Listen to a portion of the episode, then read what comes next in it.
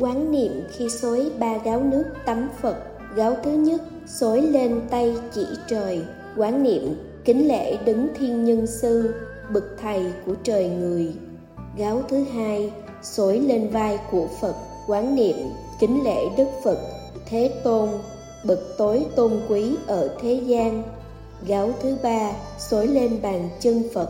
Quán niệm kính lễ bậc Lưỡng Túc Tôn với đầy đủ từ bi và trí tuệ.